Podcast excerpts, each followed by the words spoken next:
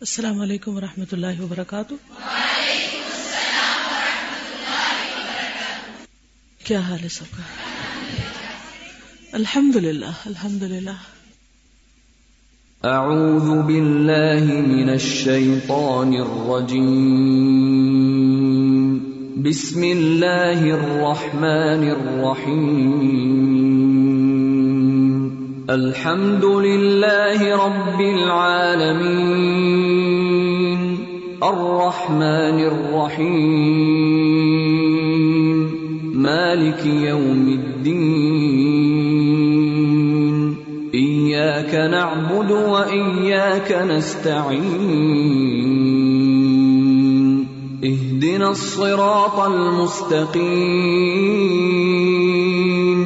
صراط الذين أنعمت عليهم غير المغضوب عليهم ولا الضالين.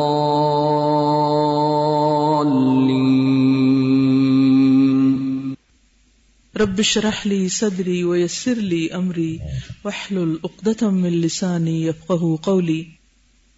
فصل 99 89 صفحہ نمبر 424 424 مرد عشق کی دوا۔ اب اگر کہا جائے کہ ان تمام تر باتوں کے باوجود اس مہلک مرض کی کوئی دوا بھی ہے یا نہیں؟ اس قاتل جادو کے اتار کا کوئی منتر ہے یا نہیں؟ ان مہلک خیالات کے دور کرنے کا کیا ذریعہ ہے اور کیا طریقہ ہے؟ کیا اس کے لیے مقصود تک پہنچنے کی کوئی راہ ہے؟ خواہش کا نشہ اتارنے اور اس نشے سے افاقہ حاصل کرنے کی کوئی شکل ہے یا نہیں؟ کیا کسی طبیب کے پاس مرض عشق کی دوا ہے؟ اور عاشق کے قلب میں جو مرض اپنی جگہ بنا چکا ہے اور وہ اپنا دل کھو چکا ہے، اس کا کوئی علاج ہے؟ کیا وہ پھر اپنے قلب کا مالک ہو سکتا ہے؟ یہ بہت عام جملہ ہے۔ کیونکہ جب انسان اس مرض میں مبتلا ہوتا ہے تو اس کا دل اس کے اپنے کنٹرول میں نہیں ہوتا۔ تو کہا کہ کیا کوئی ایسی دوا ہے کہ واپس انسان اپنے دل کا خود مالک بن جائے؟ اس کا کیا طریقہ ہے؟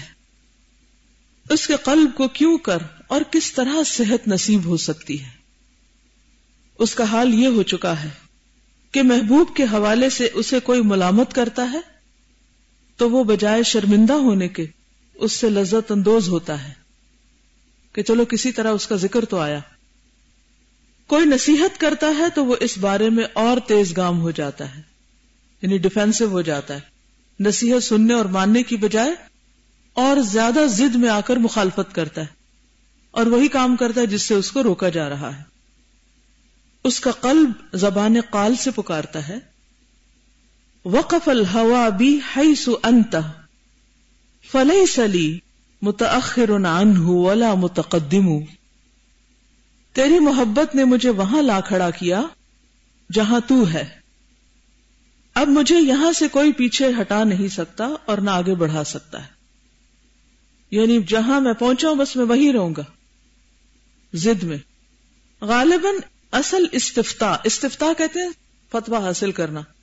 وہ یاد ہوگا آپ کو جو کتاب کے شروع میں کسی نے ابن القیم سے یہ سوال کیا تھا کہ ایک شخص مصیبت میں گرفتار ہے اور اس کی مایوسی بہت بڑھ چکی ہے اور اگر یہ مصیبت یوں ہی رہی تو دنیا اور آخرت دونوں تباہ ہو جائیں گے، تو اس کے لیے اس مصیبت سے نکلنے کے لیے ساری تدبیریں آزمائی جا چکی ہیں، لیکن فائدہ نہیں ہوا تو اب کیا کیا جائے؟ کون سا طریقہ اختیار کیا جائے کہ اللہ تعالیٰ اس بندے پہ رحمت فرمائے؟ تو وہ مصیبت اور وہ مرض، یہی مرض تھی جس کا اب وہ علاج بتا رہے ہیں اور پچھلے چار سوا چار سو صفحے جو ہیں وہ تمہید کے تھے۔ اس لیے اس میں کوئی شارٹ کٹ نہیں، کوئی جادو منتر نہیں کہ کسی کو راہ چلتے ایک نسخہ بتا دیا جائے اور وہ ڈسپرین کی ٹیبلٹ کی طرح لے کے سر درد اس کا ٹھیک ہو جائے۔ اس کے لیے انسانی ذہن کو، قلب کو پوری طرح تبدیل کرنا ضروری ہے۔ جب جا کر اصل مرض تک رسائی ہوتی، کیونکہ یہ سب سے ڈیپ مرض، جو دل کے اندر سواد قلب تک جا گھستا ہے۔ اور وہاں سے اس کی جڑیں اکھاڑ کے اس کو نکالنا، یہ کینسر کی ٹریٹمنٹ سے بھی زیادہ مشکل کام ہے۔ تو اس لیے پہلا سارا حصہ تو صرف اسی پر تھا کہ اسباب کیا ہے اور وجوہات کیا ہے اور انسان کیوں ایسے مصیبتوں میں گرفتار ہوتا ہے اور اب علاج۔ اور جس مرض کی دوا طلب کی گئی ہے، اس کا مقصد یہی ہے۔ اس کا جواب یہ ہے کہ اللہ تعالیٰ نے جو مرض پیدا کیا، اس کی دوا بھی پیدا کی ہے۔ اگر آپ کو پہلا چیپٹر یاد ہو تو اس میں واضح طور پر یہ بات لکھی ہوئی ہے اور احادیث سے یہ بات ثابت کی ہے کہ اللہ نے کوئی بیماری ایسی نہیں اتاری جس کا علاج نہ اتارا۔ تب کوئی ہو سکتا کوئی یہ سوچ رہا کہ اللہ نے بیماریاں کیوں اتاری؟ اگر وہ نہ اتارتا تو امتحان کہاں سے ہوتا؟ کیونکہ بیماریوں کے ذریعے بھی تو انسان کی آزمائش ہوتی ہے، امتحان ہوتا ہے۔ تو وہ تو ہے ہی۔ لیکن دوا جو جانتا ہے، وہی جانتا ہے، اور جو نہیں جانتا، وہ نہیں جانتا۔ علم من علم جہل من جہل اس مرض کے علاج کے دو طریقے ہیں۔ ایک یہ کہ سرے سے مرض کا مادہ ہی پیدا نہ ہونے پائے۔ یعنی ایسی پریکاشنز لی جائیں کہ مرض قریب نہ پھٹکے۔ مثلا اگر آپ کو پتہ چلتا ہے کہ شہر میں حیضے کی وبا پھیلی ہوئی ہے، تو آپ کیا کرنے لگتے ہیں؟ احتیاطی تدابیر۔ کیوں احتیاطی تدبیر کرتے ہیں؟ حج پر لوگ جاتے ہیں تو ماسک چڑھا کے جاتے ہیں۔ کیوں؟ کہ ہمیں دوسروں کے جراثیم نہ لگے اور ہم بیمار نہ پڑے کیونکہ بیماری تکلیف دہ چیز ہے۔ تو جسمانی بیماریوں میں تو ہم بہت ہی احتیاط برتتے ہیں اور پریکاشنز لیتے ہیں۔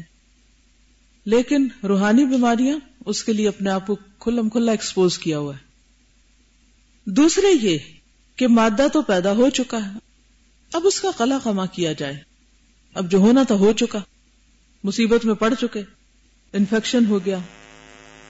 یا پھر وائرس جو پھیلا ہوا تھا، اس نے کیچ کر لیا۔ تو اب اگر کسی نے وائرس کیچ کر لیا ہے، کوئی بیمار ہو چکا ہے اس مرض میں مبتلا ہو چکا ہے۔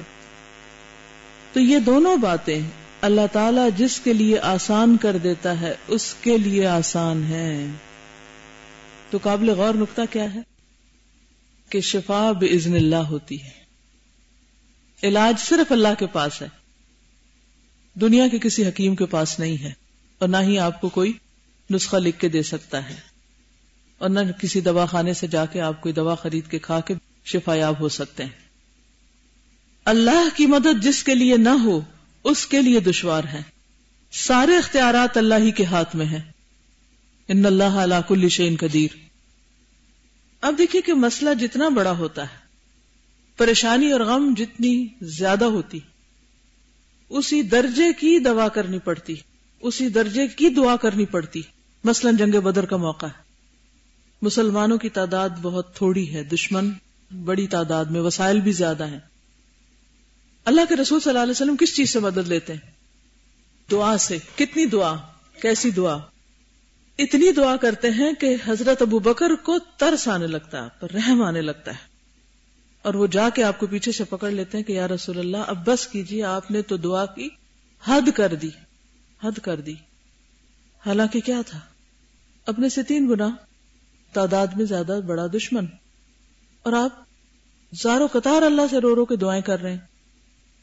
اور جہاں شیطان نے آگے آ کر دل پہ قبضہ کر لیا ہو، اس کا مقابلہ کرنے کے لیے کیا ہماری قوت پھر کافی ہوگی؟ نہیں۔ اللہ کی طاقت اور اللہ کی مدد ضروری ہے۔ تو یہ انہوں نے پہلے سے بتا دیا ہے۔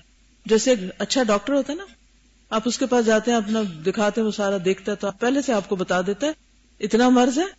اتنا پرانا، اتنا سنگین ہے، اور علاج کے لیے آپ کو اتنا عرصہ چاہیے، اور ایسی ایسی دوائیں لینی ہوگی، اور یہ اور یہ کرنا ہوگا۔ اگر آپ اس پہ تیار ہیں تو ٹھیک ہے، ورنہ یہیں سے پلٹ جائیے۔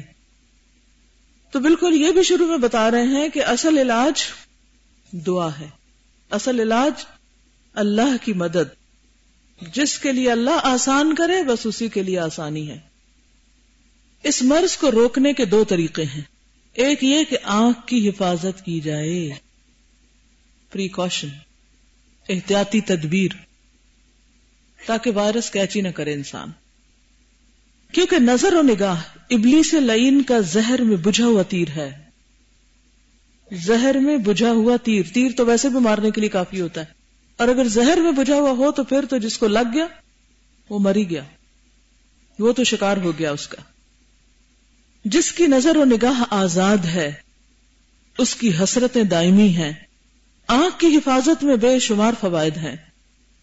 اول، اس سے حکم الہی کا امتصال ہوتا ہے۔ یہ لفظ کئی بار استعمال ہوگا، اس لیے اس کو سمجھ لیجیے۔ امتصال کا لفظ مثال سے یا مسل سے۔ جیسے کہا جائے، ویسے ہی کیا جائے۔ فرما برداری اور اطاعت گزاری کے لیے لفظ استعمال ہوتا ہے۔ تو امتصال کا معنی؟ اطاعت گزاری یا فرما برداری تابے داری۔ اس سے حکم الہی کا امتصال ہوتا ہے یعنی اللہ کے حکم کی تعمیل ہوتی ہے۔ کیونکہ اللہ نے حکم دیا کہ نگاہ بچا کے رکھو۔ امتصال ہر بندے کی دنیا اور اقبا کی اصل سعادت ہے۔ اصل سعادت۔ امتصال یعنی فرما برداری ہی میں انسان کی خوش قسمتی ہے۔ امتصال امر سے بہتر یعنی اللہ کے حکم پر عمل سے بہتر۔ امتصال امر سے مراد؟ اللہ کے حکم پر عمل سے بہتر۔ دنیا اور رقبہ یعنی آخرت میں، بندے کے لیے کوئی نفع بخش چیز نہیں۔ اس سے بہتر کچھ ہے ہی نہیں۔ جس شخص نے بھی دنیا اور آخرت کی سعادت حاصل کی، خوش قسمتی حاصل کی، صرف امتصال امر ہی کے ذریعے حاصل کی ہے۔ اللہ کی بات مان کے ہی حاصل ہوئی اس کو۔ اور جو آدمی دنیا اور آخرت کی شقاوت کا حقدار ہوا، وہ حکم الہی کی خلاف ورزی ہی سے حقدار ہے۔ شقاوت کس کو کہتے بدبختی کو، سعادت کا اپوزٹ ہے۔ یعنی دنیا میں بدبختی اور آخرت میں بدبختی۔ اس کی وجہ اور بنیادی ریزن کیا ہے؟ اللہ کی نافرمانی۔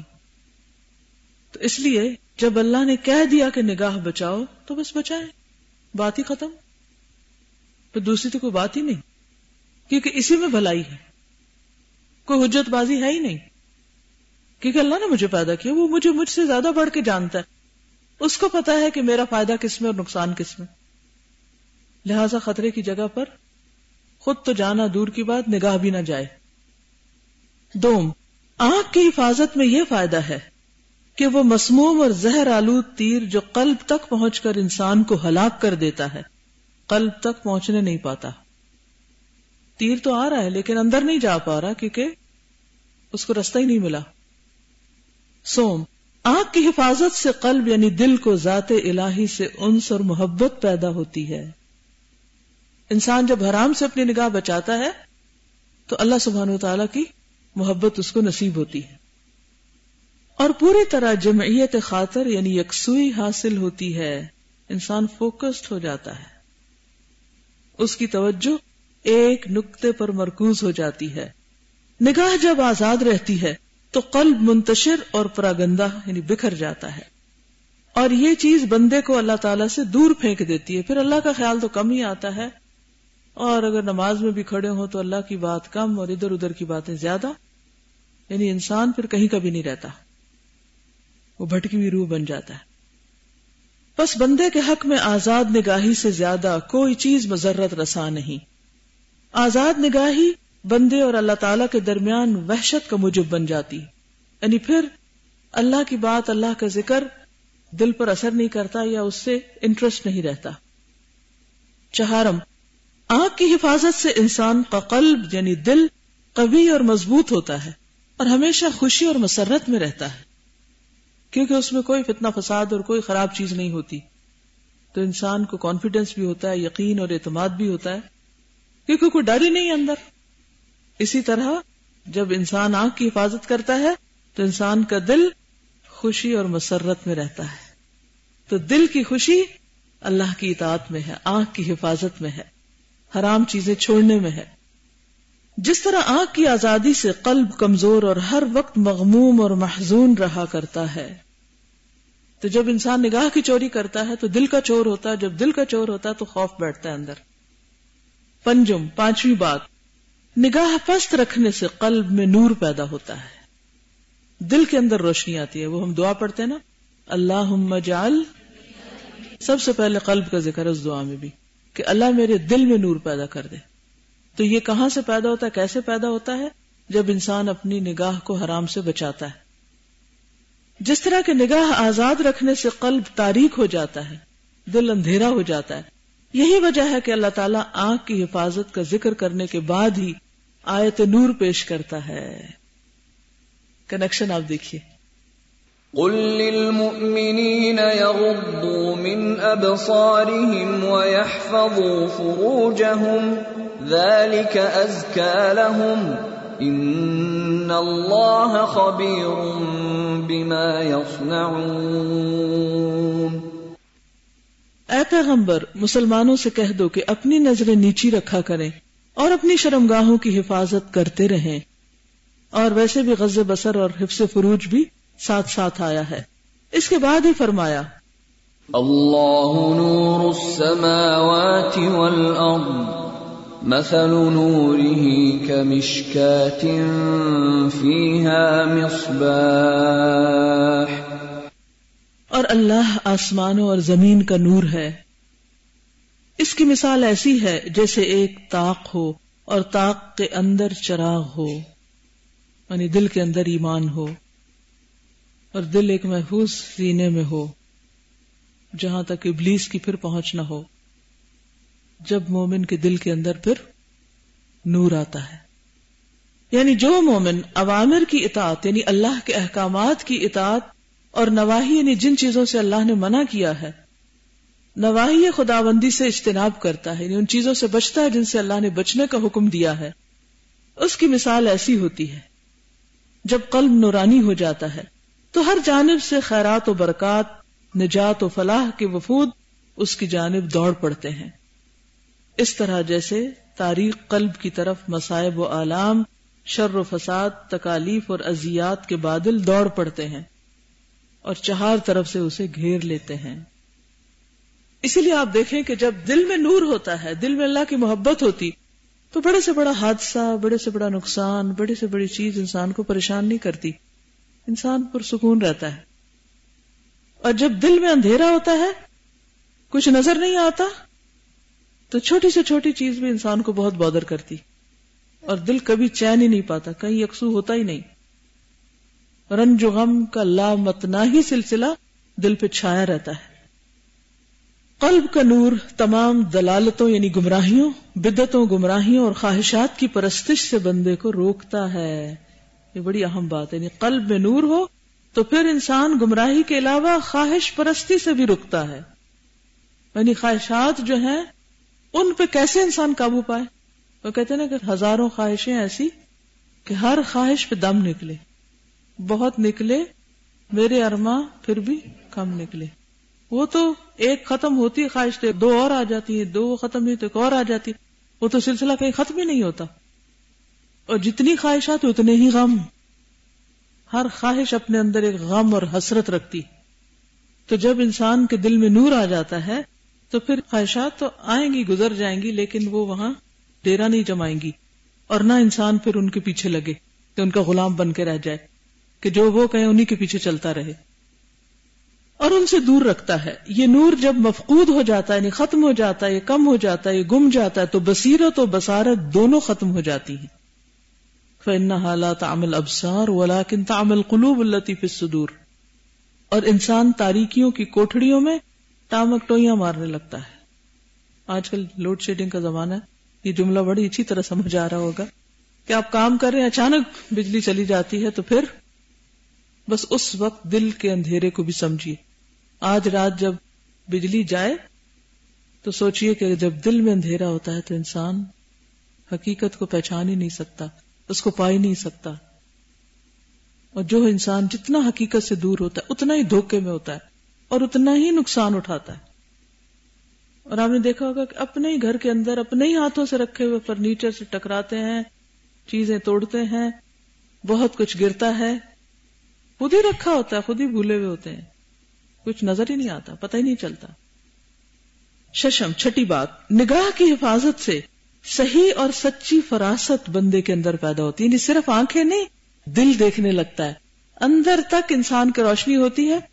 تو اس کو بہت سی چیزوں کا ایسا مطلب سمجھ آتا ہے جو ظاہر سے پیچھے ہوتا ہے۔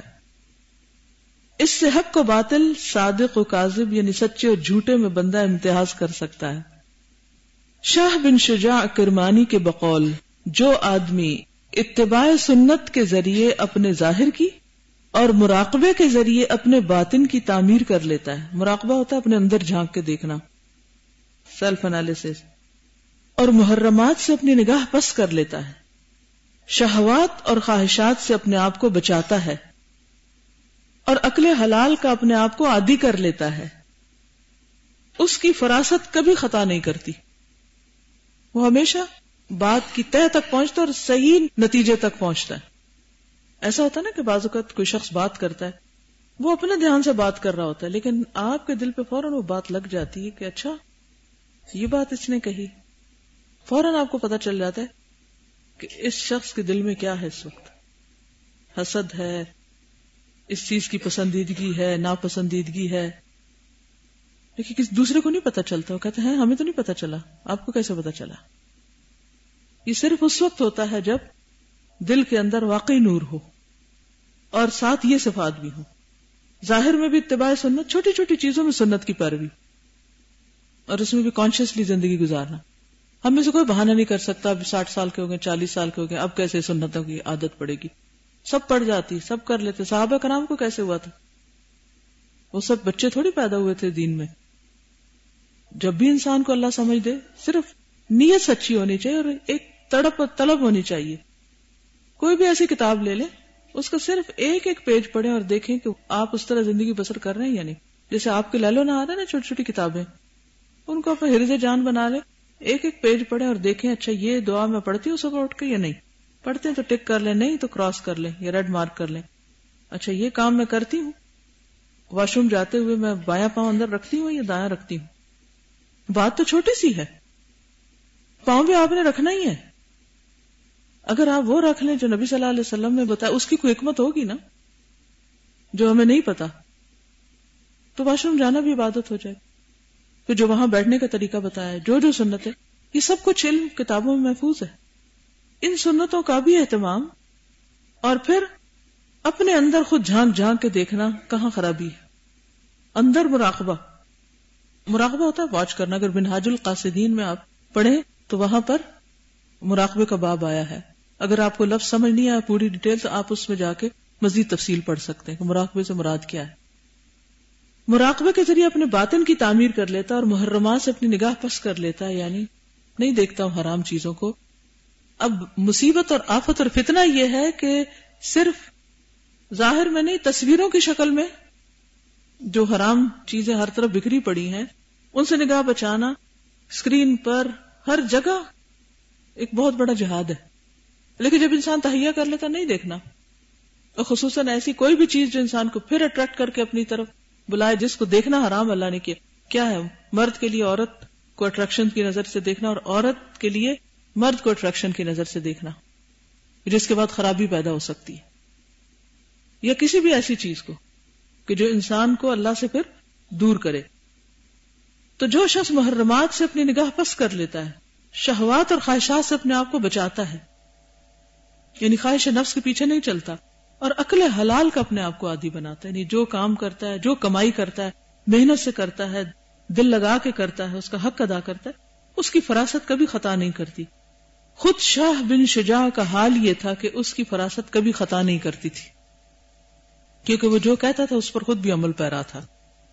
حق سبحان و تعالیٰ کا یہ عام دستور رہا ہے کہ اعمال کا بدلہ اعمال کی جنس سے دیتا ہے۔ اس بات کا کیا مطلب ہے؟ جیسا کرو گے؟ ویسا بھرو گے۔ جو آدمی صرف اللہ کی رضامندی کی خاطر کسی چیز کو چھوڑتا ہے، جو آدمی صرف اللہ کی رضامندی کی خاطر کسی چیز کو چھوڑتا ہے، اللہ اس کے بدلے میں بہترین چیز عطا فرماتا ہے۔ پس جب بندہ اللہ کی رضامندی کے لیے اپنی آنکھ اور نگاہ پست کر لیتا ہے، تو اللہ تعالیٰ اس عمل کے عوض اسے بصیرت عطا فرماتا ہے۔ اسے علم اور ایمان اور معرفت اور فراست کی برکتوں سے نوازتا ہے۔ یہ چیزیں قلب کی بصیرت ہی کے ذریعے حاصل ہوتی ہیں۔